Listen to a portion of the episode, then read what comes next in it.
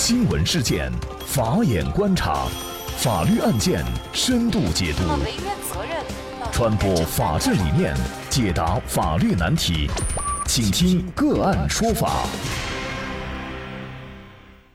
大家好，感谢收听个案说法，我是方红。更多的案件解读，欢迎您关注个案说法微信公众号。今天呢，我们跟大家聊一下，3年多名幼儿被遗忘校车内死亡，被告人获缓刑。据澎湃新闻报道，今年的5月底，海南万宁市大茂镇金色摇篮幼儿园，一名4岁半的男孩被遗忘在校车内，导致其中暑脱水，陷入昏迷。后来虽然经过医院40多个小时的全力抢救，但是最终还是不幸离世。事后除园长因为怀孕取保候审以外，班主任、接送老师、司机3人都被刑事拘留了。那么在公开的报道当中，这至少是今年发生的第2起幼儿被遗忘校车内的致死案例。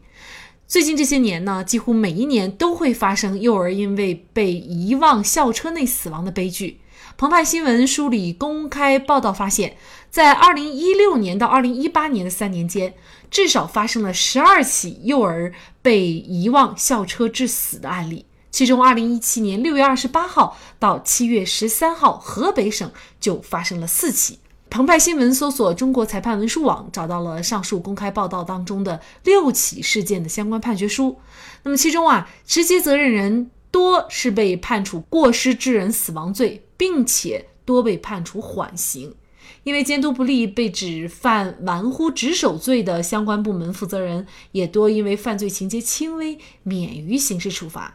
那么有家长就认为这类事件相关责任人受到的处罚过轻了。那么对于相关责任人的处罚是否过轻，加重处罚是否会避免类似悲剧的发生，就相关一系列的法律问题今天我们就邀请云南凌云律师事务所刑事诉讼部主任赵兴祥律师和我们一起来聊一下。那么听到这样的消息确实是让人觉得特别的遗憾，一条条鲜活的小生命就这样离开了，这确实是让很多家长难以接受的但是呢，与此形成鲜明对比的就是涉事人员的处罚，有的判缓刑，甚至有的免于刑事处罚。那么这个处罚为什么那么轻？您怎么来看呢？关于这个问题呢，我们先说结果。就是从这个刑事处罚的角度来看，法院对这些类似的案件当中的涉事人员的这个判处，实际上是没有不妥当的地方的。那么要理解这个问题呢，我们先讲一个简单的概念，就是所谓的犯罪，那么它在主观方面实际上是区分为2种的主观心态，一种称之为故意，一种称之为过失。那么所谓的故意呢，通俗来讲就是叫做明知而故犯。如果稍微这个专业一点来讲呢，就是说明知自己的行为会发生危害社会的后果，而积极的追求或者是放任这种结果发生的，那么这种称之为故意。第2种呢是叫做过失。过失呢，也就是我们通俗说的无心之过，指的是可以预见到这个行为，自己的行为可能会发生危害社会的后果，但是呢，因为疏忽大意或者是过于自信。过于自信的意思就是过于自信可能会避免不会发生这样的结果。那么基于这2种心态，最后发生了这个严重的事故，这种称之为过失犯罪。那么从这个解释上，我们就明显的知道这个故意的这个心态，它的主观恶性是非常恶劣的，相比于过失犯罪来说。所以呢，我们国家的法律对于过失犯罪呢，基本上它有2个特点。首先第一呢，就是过失犯罪是必须要发生非常严重的后果才追究刑事责任的，一般的后果，比较严重的后果，它是不追究刑事责任的。第2个呢，就是它追究的责任相对都比较轻。好，回过头来看这个案子呢，首先第一，法院把相关涉事人员的行为认定为过失致人死亡罪，那么也就是说他们的主观上是过失的，这样的认定肯定是没有问题的。一旦认定了过失，那么按照法律的规定，过失致人死亡罪的一般的这个刑期就是在3年到7年，然后情节较轻的是判处3年以下有期徒刑。所以呢，这个法院的判决是没有问题的。还有一个罪名啊，就是玩忽职守罪。那么玩忽职守罪相关的部门负责人，他可能因为他的管理不到位哈，所以导致类似这样的事件发生，但是呢却免于刑事处罚，跟刚才您说的这个主观状态是一样的。也就是说，这些犯罪它仍然也属于过失犯罪，可以免于刑事处罚吗？这个玩忽职守罪它主要追究的不是学校的教职工，也不是这个校车的司机，它直接追究的是关系更远一层的，就是相关的主管，就是教育主管部门的主管这个学生安全的相关的主要领导或者是直接责任人员。就是如果用老百姓的话说，就是他们这种错误犯的是非常愚蠢和低级的。因为一个小孩子在车上被他们遗忘了，然后呢这个学校的班主任发现小孩子没来上课，也没有打电话问，及时的打电话问家长，所以我们就觉得他的过错非常的明显。那为什么这个相关的主管的国家机关的工作人员判的会更轻呢？因为他只是负对这些学校老师的管理责任。那么这种管理，我们就可以认为说，他即便是尽到了这样的管理责任，如果是相关的学校教职工，他仍然还是责任心非常低，责任心非常差的话，那这种事情还是很难避免的。他们的责任会比这个教职工的责任要轻一些，所以他们一般判处的是免于刑事处罚的这个结果。其实现在是夏天马上就要到了啊，孩子一旦要是被落在车里，这种窒息的可能性就会特别大啊。那么加大这个惩罚力度，有没有可能会减少或者是杜绝类似事件的发生呢？这个呢，要从一个角度来讲，就是刑法的功能。刑法确实它本身具有这个防微杜渐的这个功能，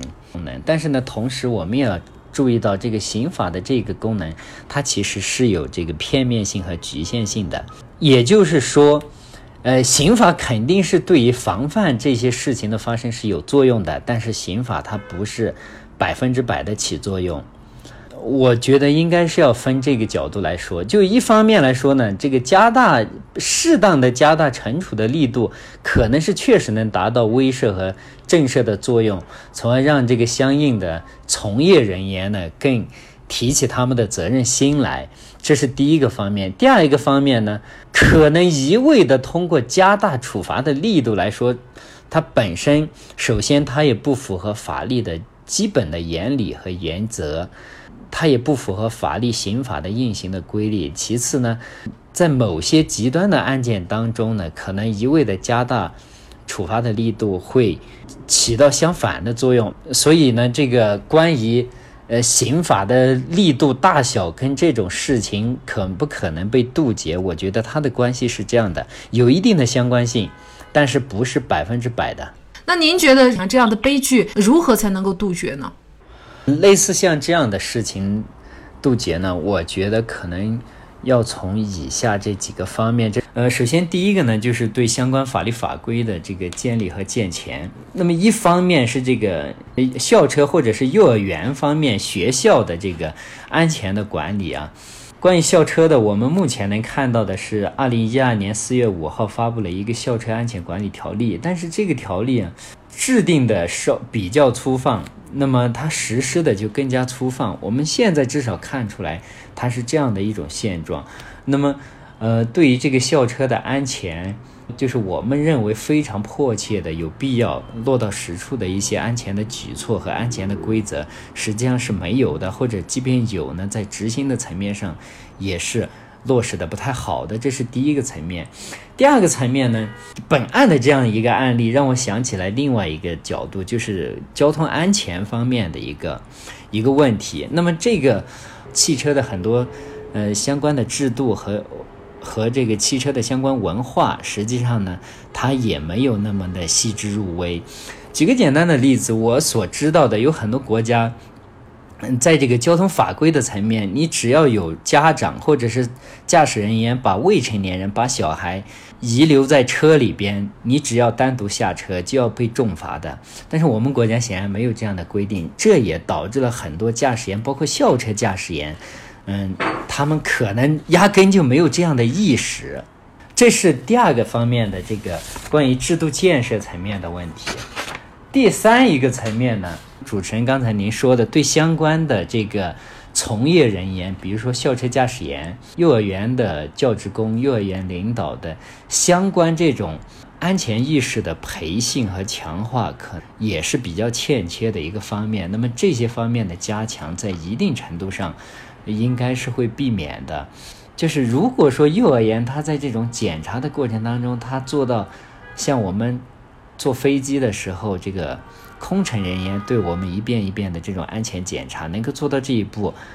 就何至于会一大个活人被遗忘在校车里边，竟然没有人被发现。还有就是我刚才说的，竟然班主任也没有发现，或者是即便他发现了这个幼儿今天早上没有来上课，但是家长也没有请假的情况下，他为什么不及时的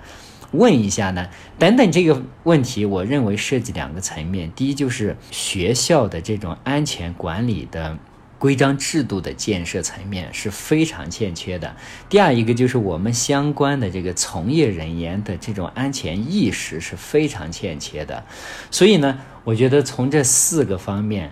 来对人进行一个管理。第五一个方面呢，我觉得在我们现在这个科技非常发达的一个时代，其实上是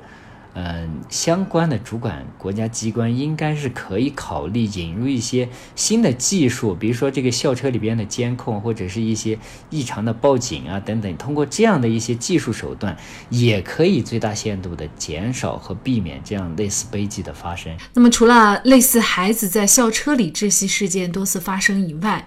甚至呢，我们也会看到有的爸爸妈妈带孩子，把孩子遗忘在车里面，等自己意识过来的时候，孩子已经憋死在车里了。